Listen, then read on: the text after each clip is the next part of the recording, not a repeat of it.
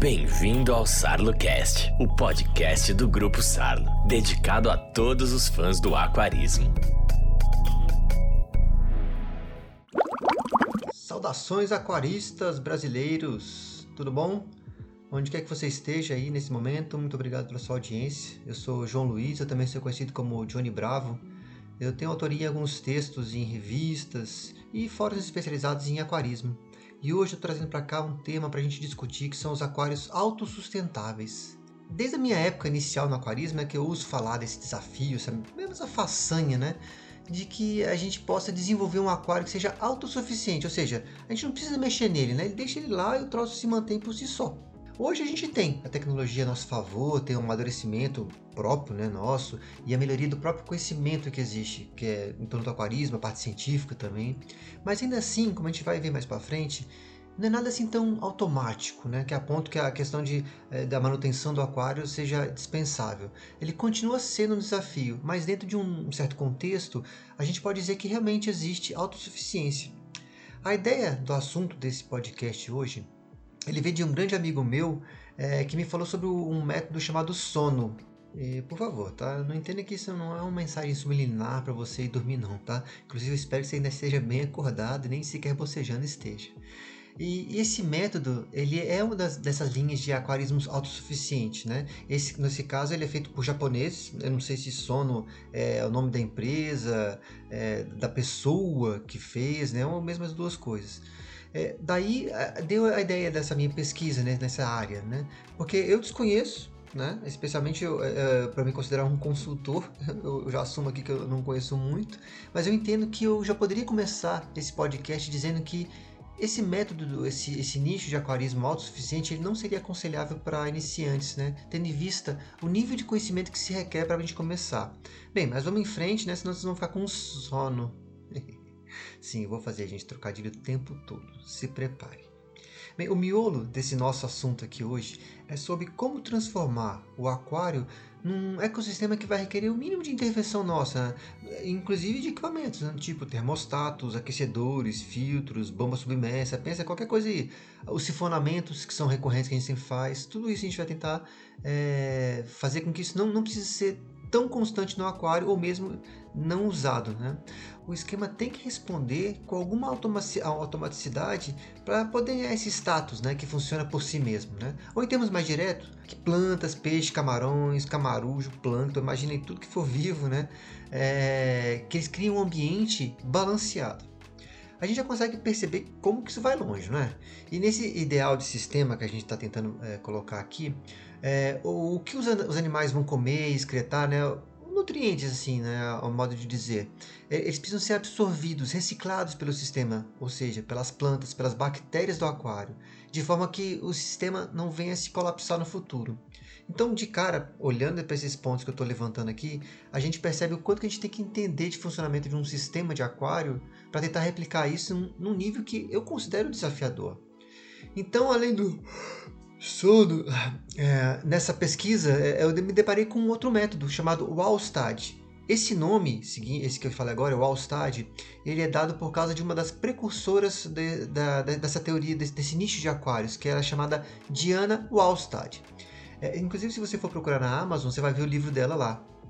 Bem, é, ele tem se tornado um, um, tipo de aquarismo mais comum, eu acho que desde o início dos anos 2000, pelo que eu pude ver. Na verdade, eu até o tomaria como aquele que começa, né? Ou que é, fixam melhor essas teorias, essas experiências que estão nesse nicho, nicho de aquarismo é, autossuficiente. Então, eu tô achando que esse foi o que influenciou o sono para por isso que eu vou dar mais ênfase ao próprio é, Wallstad nesse, nesse, nesse podcast.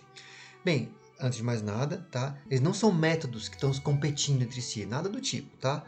O sono, ele é basicamente com microprojetos, né? Tanto que o apelido desse tipo de aquarismo é aquário engarrafado. Engraçado até você pegar a tradução isso, né? E, só que e também tem mais um detalhezinho. o sono ele atende tanto o aquarismo de água doce quanto de água salgada. Já o Allstad, ele traz para conhecimento só a questão de água doce e não está limitado para aquários minúsculos. O que esses métodos vão trazer em comum para a gente, é, em termos de hobby, é que ele, fica um, é, ele, ele atrai mais gente, talvez pelo sentido de que o hobby fique mais acessível, especialmente economicamente né? Então eles são baseados no que a gente chama de condutas low-tech, ou seja, nada mais do que o baixo uso de tecnologia e de equipamentos, né? Então bora ver o que tem para hoje. Bem, no método Allstad, que é o que eu vou me ater aqui, é, ele parte de um princípio básico. Esse ecossistema que a gente vai criar é, dentro do aquário, peixes e os animais que lá estão, eles estão ali para balancear as necessidades uns dos outros mutuamente. E essa história, olha que interessante, ela começa, sabe onde? No substrato. É, ele vai vir a funcionar como uma espécie de coração do sistema. Olha isso. É, no aquarismo tradicional, que a gente conhece bem, a gente coloca geralmente esse peso vital né, de um aquário sobre a questão das mídias biológicas, não é mesmo? Você lembra disso? Então, aqui a gente lembra que a gente não vai ter filtro. Então, o substrato é que vai ser a nossa cama de bactérias nitrificantes. Não é à toa que eles usam a expressão nesse, nesse nicho com o nome de solo de bactérias. E como é que isso se dá? Você se pergunta, provavelmente, né? Eu vou responder. Os peixes e a comida deles vão deixar na água as fezes e resíduos, que quando vão entrar em composição geram compostos nitrogenados. Vamos, vamos anotando aí.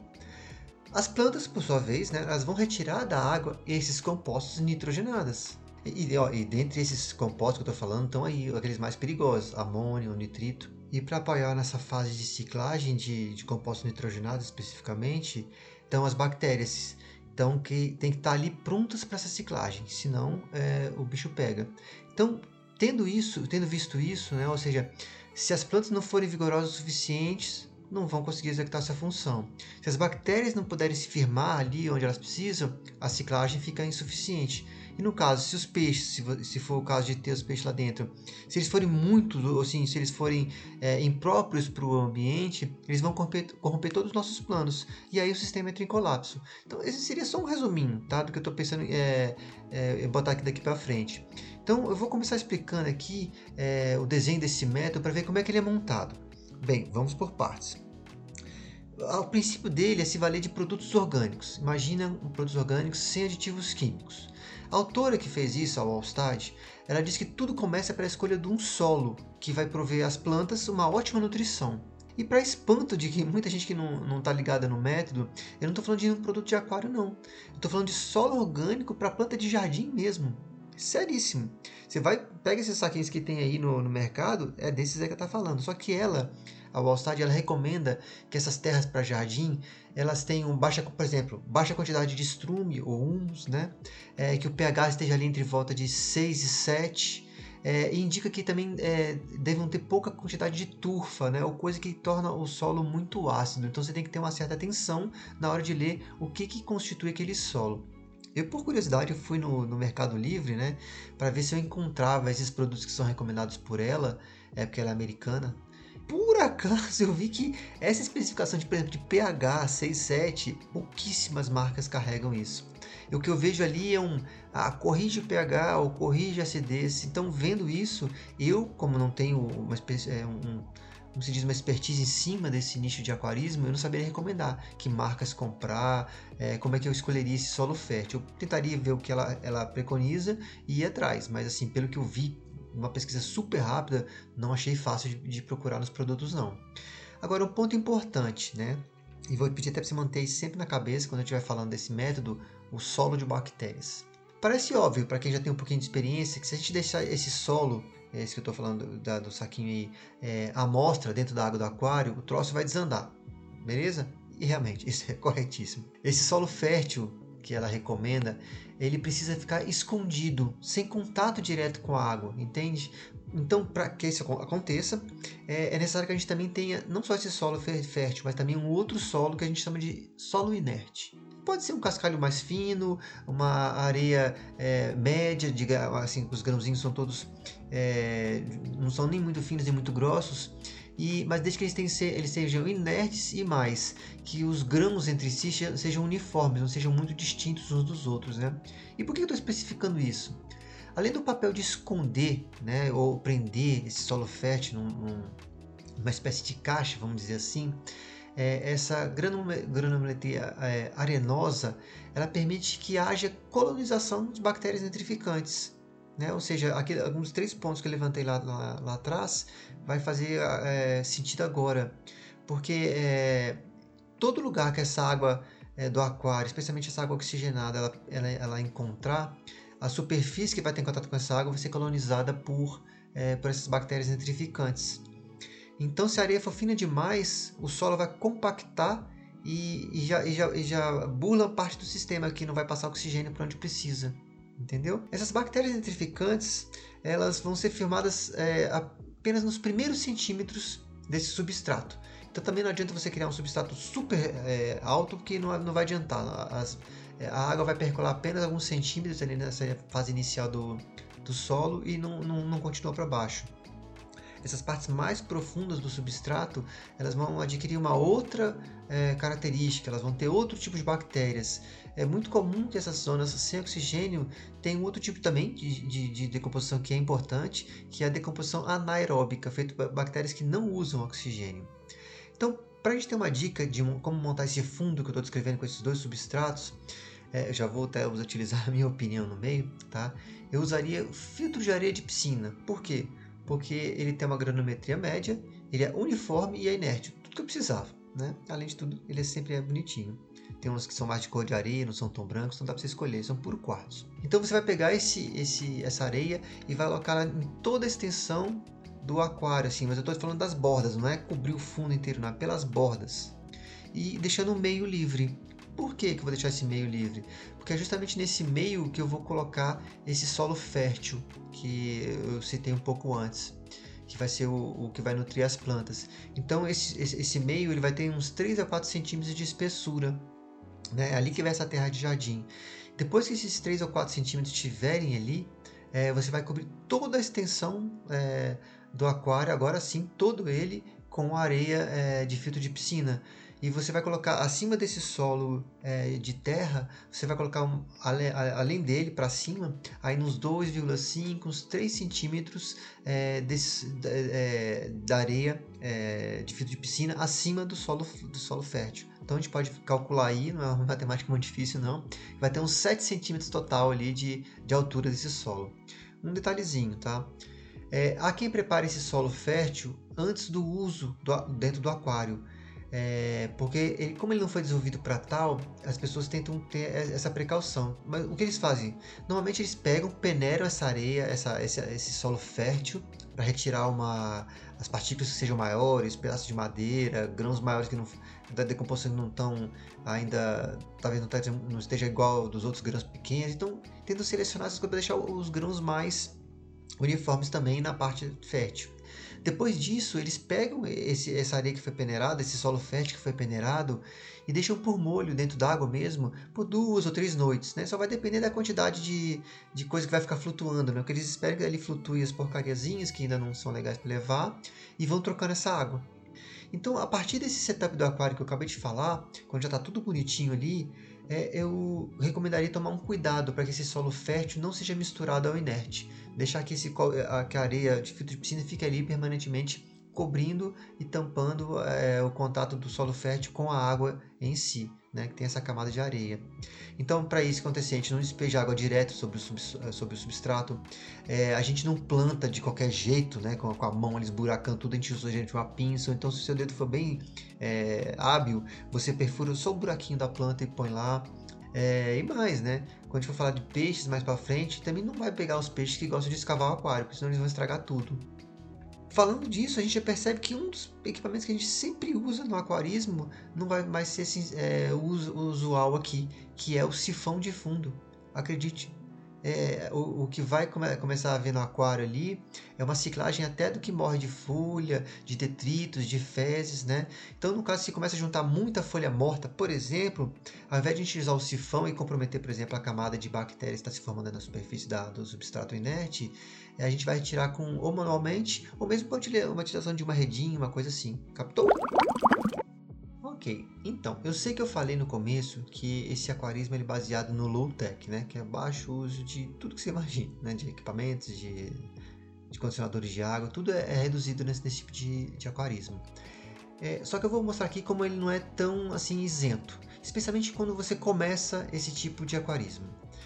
Existe uma regra que eu, eu, eu, eu por vontade própria, prefiro chamar de a regra dos dois meses. Ele é, consiste basicamente num pensamento assim: é óbvio que você imagine que o equilíbrio de um ecossistema qualquer, ele não surge da noite para o dia. Ele tem etapas, ele vai aos poucos é, ganhando uma forma, um jeito, um hábito, um, né, um, um, jeito de ser, de existir. É tal como a gente fala da ciclagem, não é, não é muito diferente da ciclagem tradicional que a gente usa, não. Só que esse procedimento, dentro desse aquarismo de é, ambientes autossuficientes, é, a USTAD ela reitera a importância de um fluxo contínuo de movimentação da água, com a finalidade exclusiva de oxigenar o ambiente. Isso, certamente, a gente já pode pensar que não é feito sem a ajuda de um filtro ou mesmo ou, ou simplesmente né, uma bomba de é, submersa. E lembrando que essa oxigenação ela é muito importante para que os, é, esses compostos tóxicos, tipo a amônia, é, não venham comprometer, porque junto com o oxigênio ela vai começando a ser transformada para nitrito, nitrato, por aí vai. Né? Assim, é, ou seja, diminui a, a toxicidade desses, desses compostos. Então, nessa etapa de amadurecimento, por manter esses dois meses, a inserção de animais é, ela só é aconselhada se se pegar é, e tentar entender assim, sobre a função dos caramujos, a função dos camarões, né? E isso é geralmente vinculado a quando você tem, por exemplo, um descontrole de algas. E assim mesmo quando você já tem uma segurança de que a, a amônia não anda naqueles índices tão, tão, tão alterados, tão altos, né? Fora isso, gente, é muito perigoso para colocar qualquer, qualquer animalzinho aquático lá dentro, porque a amônia ela é tóxica para boa parte deles. E cabe a gente mencionar também é, que como a gente está desenvolvendo aqui um, um, método, vamos lá botar entre aspas, orgânico, né? A gente evita sempre que possível tá, o uso de aditivo químico. Então, nesse caso que a gente está especificamente falando nesse, nesse, nesse momento aqui, a gente está dispensando aqui os, aqueles compostos tipo os anuladores de toxinas, né, as resinas que tiram amônia, por exemplo, os aceleradores de maturação do aquário. A gente está fazendo uma coisa absolutamente do começo ao fim o mais natural possível. Então, por isso que esse tempo que eu destaquei lá em cima, os dois meses, é, vai estar servindo justamente para que a, a, as plantas comecem a poder desenvolver as suas habilidades né, de retirar é, não só do substrato, mas do aquário como um todo, é, os compostos que não, não servem para a vida no geral. É bom te lembrar que essas plantas, para que elas possam crescer né, e, e poderem ter essa atuação favorável nesse, nessa questão de estabilizar o sistema, inclusive na competição com um grande problema que tem nesse, né, nesses aquários, ou todos os aquários, que é o surgimento de algas verdes, de algas filamentosas verdes. As plantas vão precisar de todo o apoio que a gente puder dar e o substrato por si só não vai garantir isso. A gente precisa, quando vai falar em plantas, focar em pelo menos três aspectos. Primeiro, escolha das plantas, em seguida, a iluminação adequada. O luminária, sim, gente, é um dos itens que é indispensável, mesmo a gente considerando que esse sistema é low-tech, beleza? E um terceiro item que muita gente pouca, é, muita gente pouca, que pouca gente é, presta atenção é a questão de dureza da água.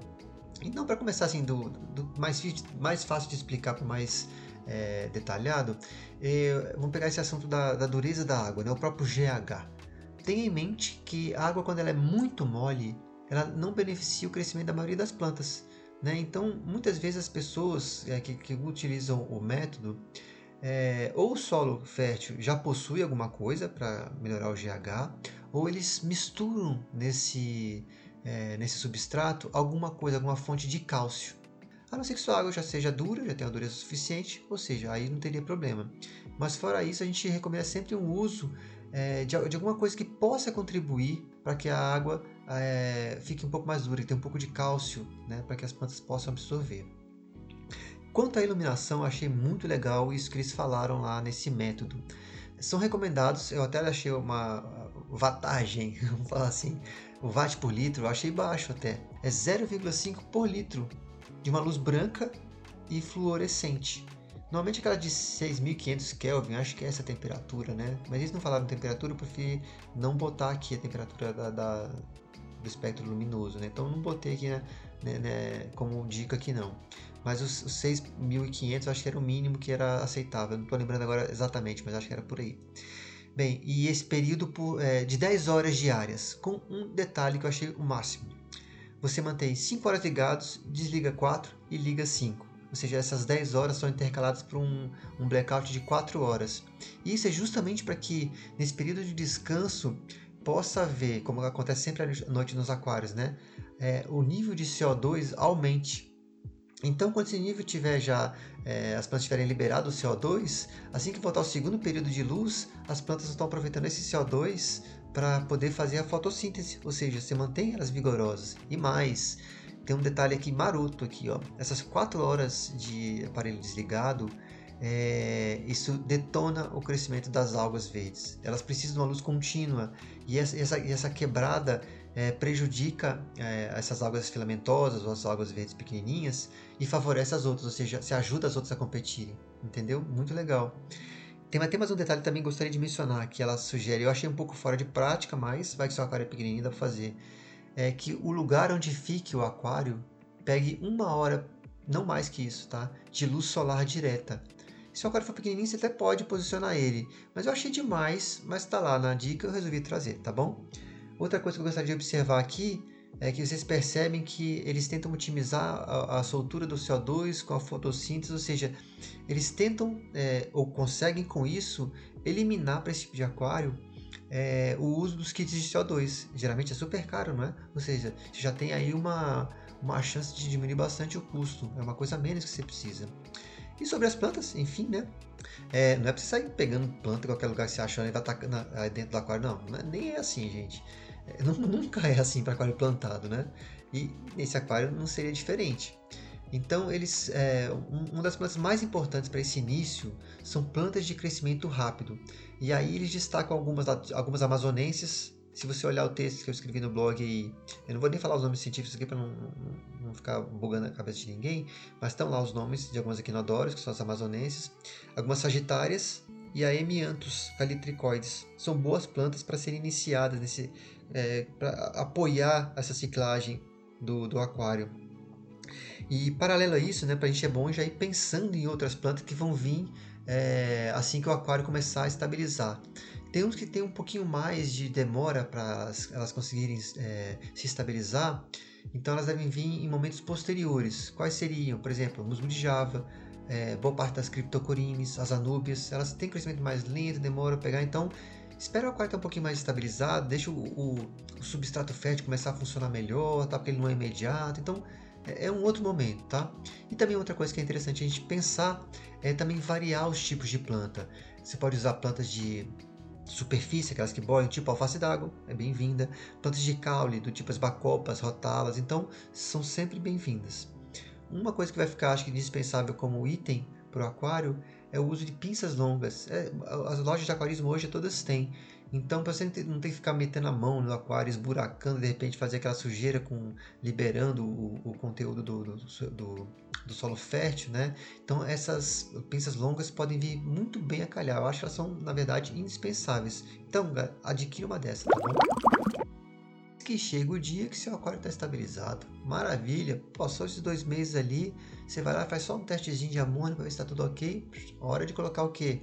Os peixes e mais. Hora de desligar o circuito de movimentação de água que você tenha colocado lá, sejam as bombas submersas, seja o filtro que você estiver usando, né? Lembrando um detalhe, é, como a partir de agora não vai haver mais bomba em funcionamento, ou seja, que a, especialmente a superfície da água vai ficar mais sem aquela, aquele movimento, é bom você estar observando se não vai formar aquele biofilme. É uma espécie de. Você olha assim, às vezes é, é uma camada meio translúcida, parece um leite assim, bem é, ralinho, né? Mas com aquele aspecto gorduroso, é, tampando a superfície. Como é uma gordura, como é uma, uma camada é, sobre a, entre a água e a atmosfera, ela prejudica a troca gasosa. Então, sempre que você puder, você vai lá dar uma quebradinha nele, tá bom? Um lembretezinho questão de trocas parciais, né? Você viu que até agora eu não falei. Elas são mesmo, elas são super raras né, no aquário. O uso de condicionadores também não está previsto no método. Ou seja, quando você vai renovar uma água, ou seja, colocar uma água aqui nova dentro do aquário, essa água que vai entrar, ela já deve estar previamente tratada. A gente não usa nada dentro do aquário, tá? E estou falando também tratada também em nível de temperatura, beleza? E um detalhezinho sobre temperatura. Se você mora num lugar muito frio, realmente um inverno muito rigoroso, especialmente, tá? Se o aquário tem peixe, for de volume pequeno, esses detalhes assim, é bom você prestar atenção que assim, pequenos volumes, lugares onde o clima é muito rigoroso, essas temperaturas podem cair mudar o aquário muito rápido. Isso prejudica qualquer, qualquer ecossistema. Então, nesse caso, talvez você precise de um termostato barra aquecedor, né, de boa qualidade e tal. É, até porque é, o que eles é, têm como temperaturas compatíveis com esse método é algo que não saia nem menos de 20 graus, nem mais de 30 graus. Então, quando é nesses casos, é, o aquecedor e o termostato vai se fazer necessário. Mas graças a Deus o Brasil é um país tropical, então talvez na maior parte do país talvez não seja necessário. Outra coisa, quando a gente vai falar em peixes, que é a hora, a hora do aquário ser povoado, né? A gente tem que pensar que a quantidade ali é moderada, né? O método não permite qualquer colocação de número, tipo de peixes, não, né? É, então a gente evita peixes de tamanho muito grande, que quer dizer, aqueles que vão crescer, né, para tamanhos gigantes de forma alguma peixe que tem o hábito de, de, de cavar substrato, né? Não, eles não querem nem os, é, os, peixes agressivos no sistema, então, ou seja, a gente pode entender, assim, por muita obviedade nas escolhas, que certos tipos cabem, outros não. Quais que caberiam? Colisas são excelentes, tem o H. que é um peixe maiorzinho, mas ele é super manso, ele não tem hábitos ruins para esse tipo de aquário paulistinhos, tem em qualquer loja, os tetras de uma forma geral, iriaterinas, que eu adoro esse peixe, ou seja, são peixes que cabem, são bonitos, coloridos e tal, e cabem, são ótimas escolhas para o aquário. Quando você está falando de um aquário é, maior, no entanto, é possível que a gente coloque é, peixes maiores. Só observação. Todo peixe que vai entrar, lembrando como é que é esse sistema nosso, que ele, o aquário é meio intocado, né? Porque a gente não quer usar nenhum químico. Então, todo peixe que vai entrar também, ele já tem que estar tá quarentenado.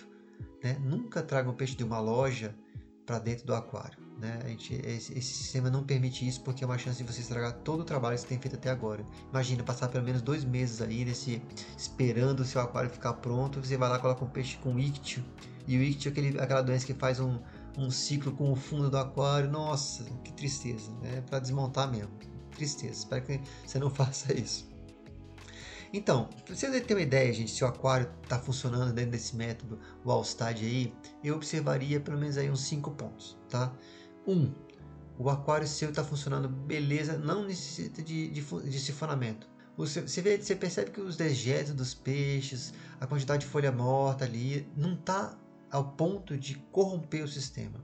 Outro detalhe também que pode dizer que seu método está funcionando o aquário não está necessitando de nutrição extra para as plantas. Você não precisa de CO2, você não precisa de pastilhas, nada. O solo é, que é o fértil que você já botou lá embaixo, os dejetos que os peixes soltam, isso está ajudando a manter o sistema. Um terceiro ponto, o seu aquário não está necessitando de TPAs. Você é, apenas coloca ali a sua água que evaporou e nada mais. Tá, tá, tá bem. É, outra, os peixes estão saudáveis, você observa que os peixes estão todos bem. Pô, isso é um ótimo indicativo. E um detalhe que parece besteira, mas não é. Quando o aquário não está cheirando a peixe, ou seja, você está com um ecossistema equilibrado, ele está sendo é, toda a produção de, de, de é, porque os peixes soltam muito fenóis, fenóis, né? Tem uma espécie de óleo pela pele, cheiro de peixe e vai para água, né? Então, quando isso tá, as bactérias estão conseguindo consumir, é que está equilibrado. E o mais legal, gente, é pensar que esse sistema não é uma coisa que vai durar dois anos depois desse esforço todo, não. É, é, são comuns os relatos de pessoas que seguem o método de ter isso por 10 anos, que é justamente quando realmente o sistema começa a ser é, necessidade, é, necessidade de ele ser assistido, ou seja, você sim precisar de controlar pH, precisar de controlar é, nutrientes, é, algum peixe adoeceu, ou seja, isso é muito interessante observar. É um aquário que é um estilo de aquário que dura muito tempo sem precisar de intervenção, intervenção direta e pesada. E aqui, se eu contabilizei direito aqui, pensando nisso tudo que eu falei aqui agora, né, em termos de equipamento, né, porque eu falei, cantei a bola do low tech, né, o que, que eu pensei que, que, que precisa para você ter um aquário desse? Olha, uma luminária, super de boa. Eu acrescentaria na luminária, já que tem essa história do acende e apaga, acende e apaga, você considerar quando você fala luminária um timerzinho, algo que possa regular o tempo de, de horas que estão acesas e desligadas. Mas beleza, luminária, um item. 2. Um teste de amônia. 3. Um teste de GH. 4. Um teste de pH. 5. Uma pinça longa para plantar as plantinhas assim, sem detonar o solo. Eu achei fantástico, não precisa de mais nada praticamente, né? E assim, eu, eu acho muito pouco, né? Especialmente se você considerar o aquarismo tradicional, que você precisa de muitas coisas. Além disso, é, talvez, né, se você não, não é aquarista antigo, talvez você tenha que comprar uma bomba, né? Pena que vai durar só dois meses, que é o que você precisa né, de uso. Né? Então, se você pegar emprestado, talvez resolva esse problema. E outra, se você morar num ambiente mais é, de frio intenso, talvez você precise de um aquecedor ou termo, barra termostato. Né? Sempre são os dois juntos, não esquece, tá, gente? Me pareceu vantajoso pensar assim, viu? Poucos itens, uma certa economia. Eu gostei de, de saber mais desse, desse tema. E para não delongar muito mais nesse tema, né, que já vai longe, né, você já deve estar com se a ideia anterior foi bem internalizada né, sobre esse método, então vou deixar aqui mais fácil para a gente entender esse método do sono. Embora você diminua o volume de um aquário, né, quando você vai falar do, desse método, é, a manutenção é, merece mais atenção. Esse método do sono, além das preguiças, das remeras e bocejos, né, ele se relaciona a aquários diminutos, né, a partir de 1,5 litros, que foi o que eu vi, as formas são mais diversas, cilíndricas, cúbicas, esfera, nunca é comum. Né? Não, tem os cubos sim, é brincadeira. E eles podem ser tanto marinhos quanto de água doce. E pelo que eu pude acompanhar, provavelmente pelo tamanho diminuto, né, esses aquários garrafa, né, eles duram por volta de um ano, é uma durabilidade muito menor do que a outra que a gente estava falando, né. Eles usam, usam, por exemplo, aceleradores de, é, pra, sabe como você quer atingir o clímax do aquário, ou seja, eles usam coisas assim. Eles se preocupam com correções de nutrientes na água para as plantas, no caso, no solo também para ajudar essas plantas a crescerem. É, o que eu destacaria mesmo né, sobre o que o autor do, do desse método é, traz são basicamente os passos né, porque, que ele sugere para você adentrar o que ele quer é, passar. Eu, eu numerei eles em quatro. Um, eu achei muito legal, ele fala assim, adquirir conhecimento sobre o aquário. Bem, não é qualquer conhecimento que ele fala, né? Ele, ele pede que, que você busque textos que são publicados com responsabilidade, pessoas que já estão há um tempo na área, não são aventureiros. E, e, e justamente temas de, de, base, né? como questão de temperatura, é, os métodos de neutralização de água da torneira para não entrar água com cloro, por exemplo, a qualidade da água, a questão de como, viver as, como vivem as bactérias, como selecionar peixes, entende? Outro ponto, adquirir experiência técnica. Achei muito legal. O cara também está é, evitando que você é, siga os passos de que, ele, de que ele, ele mesmo desenvolveu, que são às vezes erros até grosseiros que acabam matando os peixes indiscriminadamente nos testes. Né? Ele fala né, que que esse método, que a fórmula desse método, ele se baseia é, no aperfeiçoamento de inúmeros erros e testes que ele fez né, durante a trajetória e que não deram certo, ele foi melhorando. É, a questão de equipamentos ou insumos, né, é, eu visualizei que é um pouquinho mais do que o, o outro, talvez pela dificuldade de aquários menores né, serem mantidos. É, eu elenquei aqui, por exemplo, a areia de quartzo, né, ele, só, ele só cita o inerte na maioria dos casos, pastilhas barra sticks né, de nutrientes que você coloca, você mergulha com a pinça ali dentro da perto da raiz do, da, das plantas que você pretende é, nutrir. A iluminação continua é, válida tanto quanto a outra. O item, né? Pinça longa, eu acho que é, é indispensável nos dois, né? Você imagina você também enfiando a mão numa, num, num, recipiente de boca mais curta, você pode detonar muita coisa fazendo. Então, a, a, as pinças longas ajudam muito você a realizar é, o cuidado com esse aquário. E aí vão né, o neutralizador de amônia, porque são ambientes muito pequenos, então você pode não ter um tempo de reação é, para ajudar um peixe a sobreviver. Então você já se garante é, neutralizando a amônia. Os testes que, que, tinham antes também tem agora, teste de pH, teste de GH, de amônia, são vários aqui. Como já tinha dito, aceleradores de maturação do aquário. E para caso dos marinhos, eu ainda destacaria dois, é, duas coisas que vão ser necessárias algo do tipo resinas de troca iônica, que serve para retirada, por exemplo, de um de silicato da água que prejudica, e o uso de água de RO, de, de osmose reversa, né? ou seja, são quesitos que o outro não, não tem, mas esse aqui tem.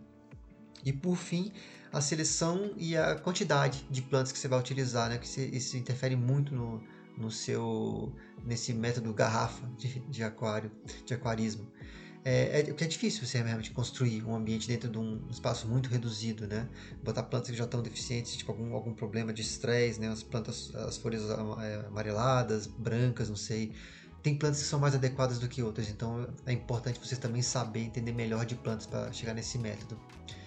E, e, embora esse método que eu tenha falado, né, ele tenha sido o que motivou a escrever né, o, o, o, texto que gerou o podcast né, sobre aquários sustentáveis, eu só coloquei no final porque é, eu vi que ele está focado mais numa quantidade de aquários minúsculos, que embora tenham ganho muita atenção no, no hobby, não são aqueles que sustentam o, o, o método de autossustentabilidade auto né, que o Allstad vem implementando desde 2000. Então, é por isso que eu preferi dar mais ênfase no outro e menos nesse. Mas são dois tipos de aquário de aquarismo parecido, sendo a questão só de tamanho é, do, garrafamento de um que separa o método sono dos outros. Gente, já estou falando que há muito tempo. O tema é tão legal que eu gostaria até de falar mais, mas eu, por respeito a todo mundo, eu vou encerrar por aqui agradecendo muito a sua audiência. É, foi um, um, aprendizado muito grande para mim. Espero que tenha trazido alguma coisa boa para vocês também. Né? Um dia eu vou montar um aquário assim também. Espero que tenha incentivado alguém também a, a pensar mais também nesse outro universo de aquarismo. Um grande abraço, vejo vocês no próximo. Fui!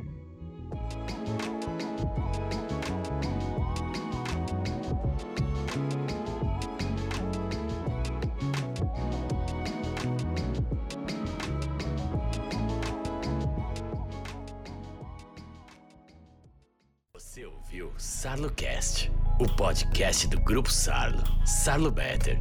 Equipamentos para movimentação de água. Sarlo Pond. Produtos para lagos ornamentais. Qualidade é Sarlo. Acompanhe o Grupo Sarlo nas redes sociais.